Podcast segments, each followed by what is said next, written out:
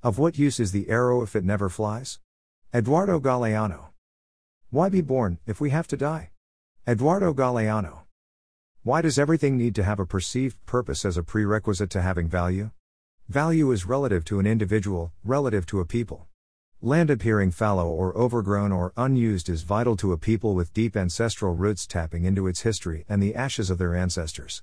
This value is factored out of the equation when profit looms from its exploitation by the insanely wealthy or cash donations are slipped into a politician's slush fund. There is also the tendency to treat another's religion as myth if it is not the belief system of the power majority. It's further reduced to an uninteresting fantasy if it might stymie the maximization of shareholder value while contaminating the local water source and destroying wildlife. The value of something exists irrespective of another's inability to understand the extrinsic or intrinsic purpose. The value of an arrow without a bow lies in the impact the creative process held for the artist painstakingly forming it from a chunk of dead or dying wood. The value of an unread book exists within the soul of the author spilling blood page after page until the back cover is signed and closed.